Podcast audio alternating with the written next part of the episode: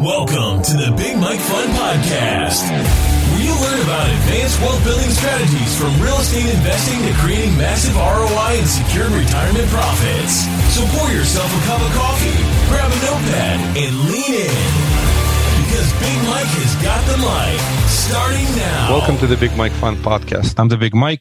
Mike Zlotnick. Today it is my pleasure and a privilege to welcome my first guest from the NFL, Dean Rogers. Hi, Dean. Hey, what's up, man? Thanks for having me, Mike. Thank you very much, Dean, for coming on the on the podcast. So it's from NFL to real estate. That's that's, That's right. the, the the punchline. Tell us a little bit about Dean first. Uh, where you live, family, cat, kid, kids, cats, pats, whatever works for you. Yeah, yeah, yeah. So uh, where I'm at right now, I live in La Jolla, San, you know, San Diego, and uh, got three kids. Married my high school sweetheart. Got a fourth kid on the way, and um, we're just busy, man. A busy life. yeah, I know the dr- the drill. I have, um, you know, happily married to a wonderful wife. I have also four kids and a cat. So Heck yeah, you, nice. you got three and then fourth on the way, so you're catching up in a matter of speaking. Yep.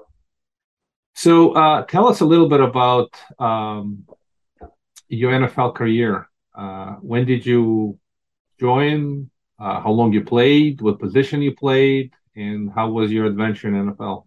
Yeah. So um, the the the short story leading to the NFL was, you know, it's what I always wanted to do growing up. Um, always wrote it down as what do you want to be when you grow up? I put professional athlete and, you know, always what I wanted to do. But I grew up in a small town, Central California. All there was is really go to school and play sports. Um, uh, so I wasn't busy chasing girls at the beach or you know doing anything like that like uh, my kids are going to have the opportunity to. So it was just sports, you know, it's like all I wanted to do. And, um, you know, went through high school, did great, uh, went through college, did great, and, you know, got recruited. And then uh, that year was actually the year of the lockout. And so it was a much different experience, not the normal type of communication with the teams, even though I had all, you know, uh, maybe 10 different teams I was talking with um, there was a point in time where it was like radio silence for six months. So all I was doing was training with other NFL guys and kind of waiting to see what happened. And the lockout lifted, got the call from the Chargers, and they're like, yo, you got your bags packed. You're starting tomorrow morning. You're getting on a plane tomorrow morning, and we'll see you in San Diego. So um, it happened that quick.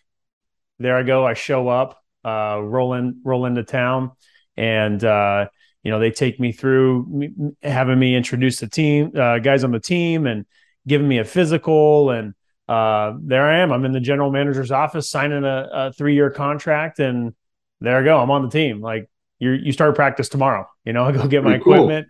Uh, and it was like oh crap. Okay this is crazy. So um, it, it was super surreal. Like that whole experience at the very beginning was like insanely surreal. Because just imagine not one week earlier, all all I was doing was training and working out and you know doing sprints and playing video games. And like I'm playing video games with the guys who are now in the locker with me. You know, Philip Rivers four lockers away from me, Antonio Gates five lockers away from me. Like I'm now playing. I'm like on the team with the guys I was just playing with on video games. So um, was pretty nuts. And uh, now, one of the things that happened when I got there is they actually moved my position. So I played running back in high school, I played tight end in college, and then um, they they signed me as a fullback. And at first, I was not, not too excited about it because I'd rather play tight end, but you know, it was an opportunity. I wasn't going to churn it down and say, no, I'll just wait for the next call. You know, you better you better take that opportunity. So, um, yeah, man, got right into it. Day one, full pads, we're hitting. Um, I'm playing fullback. The first play I'm in, we run a counter. I come flying around the corner, and and my job was to block the strong safety coming off the edge, who's Pro Bowler Bob Sanders, and he's screaming off the edge, and I light him up. And Norv Turner just throws his clipboard. He's like, "There you go, Rogers!" Like he's stoked, and I'm like, "Oh, damn, this is cool," you know. Um, and there I was. I was playing great, feeling great, and felt amazing. And I have, you know, Norv Turner stopping me in the hallways, telling me I'm going to have a long career. And I'm like, holy crap, like this is cool. And uh, but playing fullback now, I was immediately feeling because I'm playing against, you know, the biggest, strongest, and best in in the world. And um, and guys that are just as big as me, just as fast as me, having head-on collisions every single day. I had this this realization like okay, I feel amazing from the neck down, but now my head hurts. Like it legitimately hurts because I'm hitting my head against people running full speed trying to kill them and they're trying to kill me too. So, um, I was feeling it right away. I'd go back after practice, icing my head, and it just, it was a sick feeling that came over me to know that, dude, if I keep doing this, um, I'm going to be a vegetable. And, you know, I, played in the games and was playing great, felt great. The games were easier than practice because I wasn't hitting my head as much, you know. It, there was less repetition of hitting my head. And so the games were fun, but uh, the practices is where it really started to take a toll. And so um, yeah, I just I made the hardest decision of my life and hung up the cleats. Uh, you know, Junior Seau killed himself that year.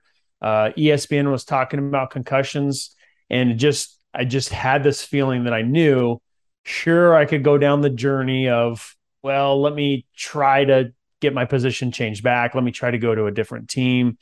But I just had this feeling that I got to move on and didn't really spend too much time thinking about it, even though it was really hard. Uh, I just knew that, all right, let's let's just move on to the next chapter.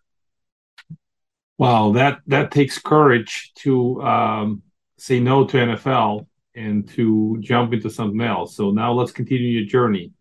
Uh, and we'll, we'll, ask the questions with lessons you learn. And one of the lessons, pretty obvious to me, is uh, uh, pr- pursuing a profession that is very risky to your health. Yeah, uh, is not worth whatever money. Although plenty of guys do this because it's a big payday, but uh, big payday. I mean, shoot, I, I walked away from a seven figure contract to going into corporate. I had a good buddy out of college who pretty much called me up right away. Hey, I know you're done, but I got a great opportunity for you. Walked me in the door. I went from seven figure contract to $65,000 salary, but it was still a good opportunity that I was excited about. And I knew like, all right, I'm going to show them what's up. I'm going to put in my work. I'm going to get, you know, results and they're going to give me this big payday. One after one year doing that, they gave me a big pay raise of $2,000 Welcome to the co- corporate world. Welcome yeah. to the corporate world. So I was like, whoa, this is not going to get me back to the abundance and and lifestyle that I just left, which was, you know, the pinnacle of what you could dream and hope for of access to so many things that that one would work hard for. Um, to now being like constrained and and living in now San Francisco and everything's expensive and this was not going to get me to where I wanted to get. I mean, I wanted to provide for my family and, you know, create generational wealth and like be the guy, you know, that that built that. Um, and this wasn't going to do it. So, Mike, I got on. I did what most people do. I got on Google. Um, I kind of thought, well, what is it else that I could do? What else do I like? I liked real estate. Um, I remember Dean Graziosi late night infomercials, watching those as a teenager at 2 a.m. in the morning. And uh, dude, I just typed in how to get started in real estate, found a free podcast, Sean Terry's Flip to Freedom podcast, and uh, became obsessed and just took it from there, man. Did my first deal in three months and uh, just ran with it, became absolutely obsessed with it. That's really cool. I know Sean pretty well. Oh yeah, there's there's a lot of sharp educators and and uh, he, he's a good cat and yeah. it's it's very impressive for you to kind of just fearlessly move forward uh, and make the decision to control your own destiny. So, um, how did you evolve, succeed? Uh, you're now in San Diego. So, how did you wind up in San Diego, La Jolla, and um, where do you do business in real estate, and what kind of deal do you do? Yeah, so when I started this real estate journey while I was in San Francisco working in corporate, um, I realized that real, San Francisco real estate was scary to me. I didn't understand it. You know, everything's on top of each other. I didn't grow up in a big city, so it just was kind of confusing to me to understand it. And so I I did what Sean Terry told me to do. He was telling me, oh, he's investing in Phoenix and Glendale and other different places uh, in Arizona. And so I just literally didn't even overthink it. I just marketed and did the marketing strategies he was talking about in his own market. And so my first deal was actually co-wholesaling it with Sean Terry, and then my next couple as well. So I I just took it word for word and put it to practice, took action and got results. And then I had enough money to then uh, put back into the business, right? I wanted proof of concept. This worked uh, instead of just throwing money at it. So I got money from that and I reinvested it in marketing in my own market where I grew up. I grew up in Central California. Houses, you know, investment price wise are two, three hundred thousand dollar houses, and they were you know, houses built in the 50s, track homes, houses built in the 60s and 70s, 80s and 90s, and easy to understand. And so started marketing there, getting calls from the postcards that I was sending out and having these conversations and developing the skills around it. And was uh, was a one man show for a year, and then I found my business partner, and um, and then he just was like, "Hey, you keep wholesaling me deals. You're really good at finding deals. Let's do flips together." but just keep doing what you're doing. Bring the deals. I'll bring the rest of the the construction and the funding together, and we'll do deals together. So, um, there's some bumps in the road along my story, which I got to share because it's not all rainbows and butterflies. Uh, my first flips, we rushed into my partner from Central California was like, "Hey, you know what? Things are slowing down here a little bit." but I know you were doing deals in Arizona. Let's let's do some deals there. Let's check it out. So went back to some of my old contacts and quickly we bought six properties within a month and a half. Four of them turned out fine. The other two lost a hundred thousand dollars. And for me at the time was not a good time to lose a hundred thousand uh, dollars. It set me back. And so, you know, I just stare myself in the in the mirror and realize like, okay, you got to put on your big boy pants. You got to go to work. You got to figure this out and overcome this obstacle. And this is this is the real world. It's not like you know you fell down and someone's there to pick you up. Uh, you're on your own. And you know these these were some of the early lessons I had to learn as a as a young adult in this new you know professional world. And so um, overcame that. We started doing more flips, 20 flips that that next you know that year um, in our local market. Then it scaled to somewhere around 40 to 50 the next year. Then we scaled it to 70 to 80. Then we scaled it to 100. So we were doing a bunch of flips and um, and keeping really busy. And then we got to a point in that business where we realized, hey, we keep doing more flips, which results in just a, a, a cash problem because all these flips just revolving door as we have profits come in from the flips we just did, they're going right back out for the new projects we're taking on. And um, and we were having a money management problem where just always I always felt broke. And I was working hard, I was getting results, and the P&L said I was doing pretty good, but I just felt broke all the time. And so um, we decided to kind of pivot and realize that we were really good at finding deals, but not so good at doing too many flips because of the cash uh, situation and like a law of diminishing returns. We started going over budget over over uh, over time on our projects. So um, we got into wholesaling as our main kind of bread and butter because we're good at finding deals. And then we got into doing a couple flips at a time, and then realized had this light bulb moment. I'm not going to build wealth for myself and my family unless I start holding on to these things. So I started keeping these properties that we could have flipped or wholesaled as rentals. And now, just in the past four years since 2018, my partner and I have have grown it to you know a $10 million portfolio. And so um, for me, that's exciting to know.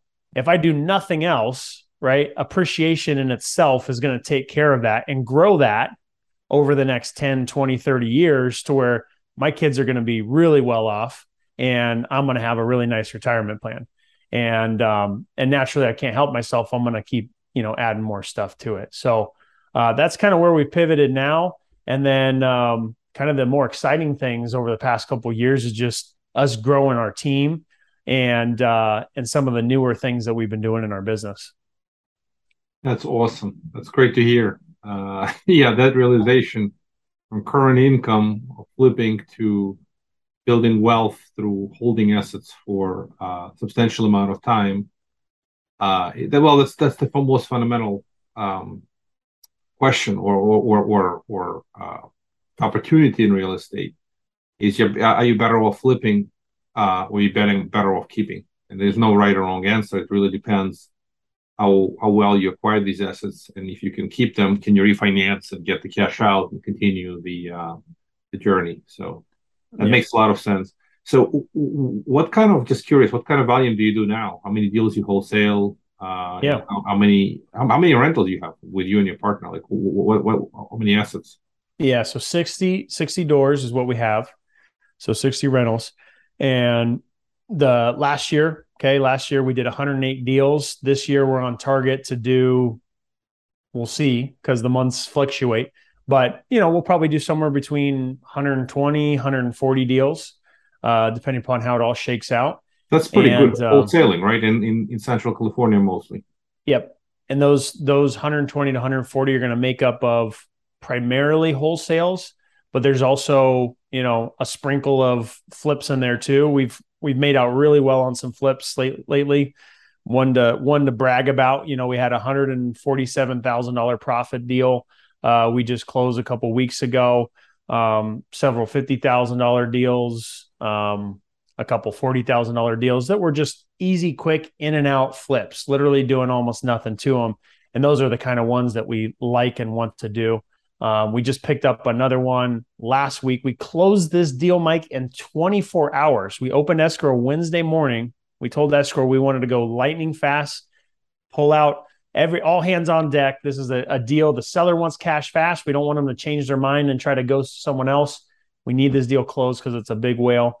And this one's going to be, you know, $125,000 deal, a lipstick kind of a job, and uh, and one that we're we're definitely excited about. So we've been having opportunities like that come come to the table, and uh, that just comes with staying disciplined and sticking with it. And um, had lots of base hits, you know, lots of base hits yeah. in the game. I keep using this baseball analogy. Lots of base hits. I'll get some doubles and triples here and there, an occasional home run, not that often. I'd like to just admit it. Um, and boy, have I struck out a handful of times pretty big too. And um, but it's just that consistency of showing up and putting in the work to to you know get your results that you're hoping for.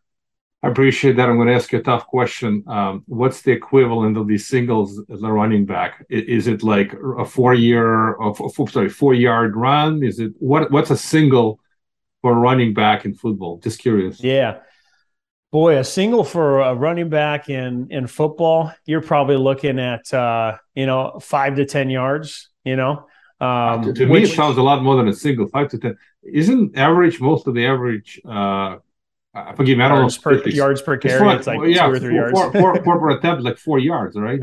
yeah, yeah, yeah. So so maybe it's more around that, but um, what that translates for us in our business, you know, we're looking for an average profit per deal at twenty thousand dollars.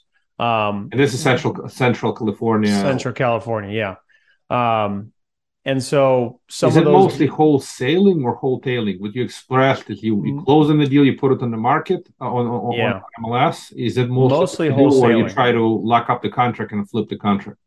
Yeah, mostly wholesaling. So we're to where we don't own it for one day. Gotcha. Yeah, it makes a lot of sense. So it's it certainly um, uh, makes a ton of sense. I know a lot of guys in the space. I, originally, I met Sean Terry through the Collective Genius Mastermind. I still go to that. I'm, I'm a super veteran of the group, and uh, I know we're recording a podcast, but I don't know. Have you ever heard of the Collective Genius Mastermind? Of course, yeah. So it's maybe for you to maybe a place for you to check out. It's uh, it's a pretty uh, yeah, the, the the group has a lot of movers and shakers, and and I'm there, and I, I don't do any of the um, what you do. We we do commercial real estate, but plenty of guys do what you do. So it's it's a very you know something to to, to talk another time. Anyway, lessons learned. So back to uh, kind of NFL career into the last few years of real estate. Um, obviously, wealth building versus uh, transactional revenue He's a great lessons learned. But uh, what else? What have you learned from the failures? What have you learned from the deals that you lost money on?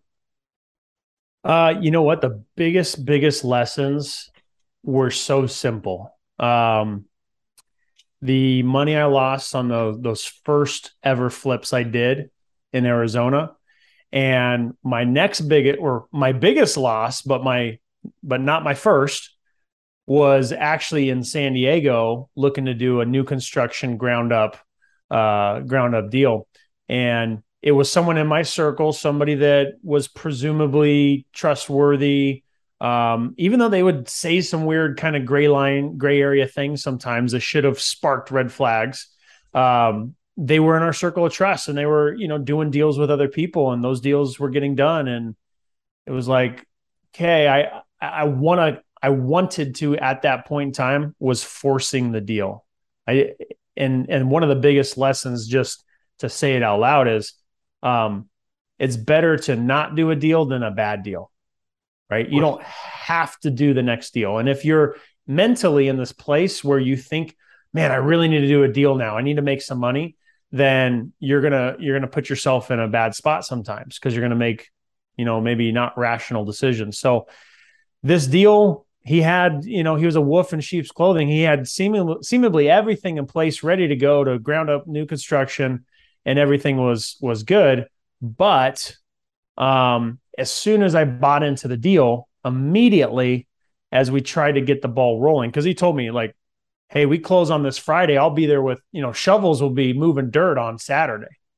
Would say this to me, um, and immediately the everything started to unravel. Uh, the civil engineers not paid, the architects not paid, uh, the hard money lender uh, that was in place had already had money withdrawn based on fake receipts that he provided and was just blown on other stuff. Like it was just a nightmare. And I lost $187,000 on that deal. Um, yeah, it sounds you, like it was, it one piece fraud. of dirt moved, Mike. not one piece of di- dirt moved. Um, and and me having lost that, but I got out of it because I knew it was in such a hole that uh, it wasn't going to come out better if I had kept it and finished it. Yeah, that's well, that's a thank you for sharing. It's not easy to share, uh, kind of losers, but you learn a lot Yeah. from losers than from the. You from do. the- you barely ever remember the mistakes on the winners, typically. Yeah. but And you, the big you learn a lot lessons- the losers. the the biggest lesson on any loss that I've had, um, I sadly got swindled by some guy who was uh, presumably some hotshot coach, real estate coach, who was further along than me. And I was at the place where, yes, I want to take things to the next level. I want someone to to help me and show me what they're doing. Um, right? We're always looking to get better. And uh, every single one of these scenarios, Mike, it would just required one more phone call one more phone call. It sounds so simple and obvious that all you would need is one more phone call for your due diligence. But each time I was kind of eager to pull the trigger and felt comfortable enough because I've always surrounded myself with good people. I always believe the best intentions in people. Um, but I found myself rushing into those deals rather than making one more phone call. If it was Arizona, for instance, if I made one more phone call, I would have found out that the contractor we hired was a total POS and didn't do good work. He didn't show up. He didn't pay his workers, like all these bad things. And I wouldn't have gotten a bad spot. Um, if we would have called one more agent for those Arizona flips, we would have found out that the comps that they were using were the ones across the street, and those weren't apples for apples. And so, just a couple more phone calls on that situation saves me a bunch of headache at a time that didn't make sense. On the on the um, the deal here in San Diego, the the bad guy who uh, who took me took me for a ride, um, that guy, if I would have made one phone call to the hard money lender, who I knew, I knew the hard money lender. If I would have made one phone call, or hey, you know what? Let me see who the architect is on these plans. Let me make sure these plans are ready to go. One phone call, they would have said, "No way! This bozo hasn't even paid us. The plans aren't even close to being ready." You know, like we've been waiting for our payment. We haven't moved forward. So uh, that one more phone call, Mike, could have saved me lots of money and pain. Well, live and learn. Uh, I'm glad that you. Thank you for sharing, and uh, hopefully you learned the lesson. Due Yeah. diligence is sometimes hard. and you, you gotta do it. and nobody's gonna do it for you. You can't. No one's gonna do it for you.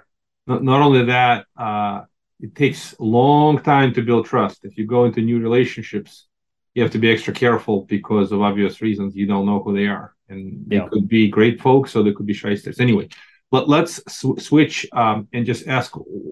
Give me a couple of great successes you had. You, you obviously shared some of the challenging situations, and what what were your biggest winners, successes, and what what have you learned uh, from those experiences? I'd say I'm I'm just been Mr. Consistent. I can't say uh, you know I've had a, a five hundred thousand dollar profit deal or a million dollar profit deal. Um, as much as I'm I'm searching for those deals, um, but I just say the the thing that makes me feel good about my career so far is I've just continued to progress and move forward despite some of these setbacks. Each year, I've continued to get better and better. Right, we have a seven figure business now. We've got eight employees and uh, in the rental portfolio, like I mentioned, that's you know right around that ten million dollar mark.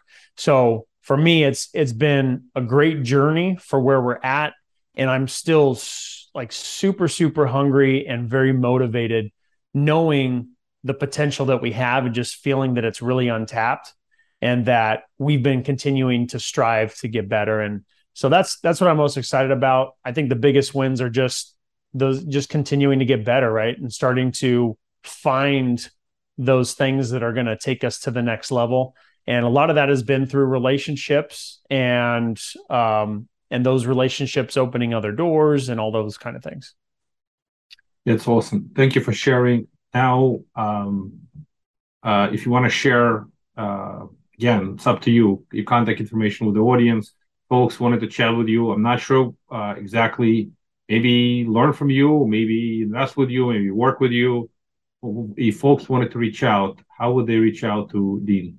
Yeah. So if you guys want to uh, reach out to me, you can go to deanrogers.com. There's a little tab there for contact. You'll see all my social media stuff in there, um, which, you know, for Instagrams at Dean Rogers Real Estate. For YouTube, it's YouTube forward slash Dean Rogers. Um, and you can reach out to me on, on Facebook as well. But if you guys go to deanrogers.com, you'll see all my contact information in there. I do have a coaching program. Like if you wanted to build a business, uh, you could apply in there and uh, and learn more about the coaching program too. But I just love talking about real estate, super passionate about it. So if you guys want to connect with somebody else that's in the business and and pushing and driving, uh, please feel free to reach out. Thank you, Dean, for sharing, and good luck in your journey. Uh, take it to the next level. Yes, sir. Thanks for having me. Thank you for listening to the Big Mike Fund Podcast. To receive your copy of Mike's How to Choose a Smart Real Estate Fund book, head to BigMikeFund.com or visit Amazon and type Mike Zlotnick. Keep listening and keep investing Big Mike style. See you on the next episode.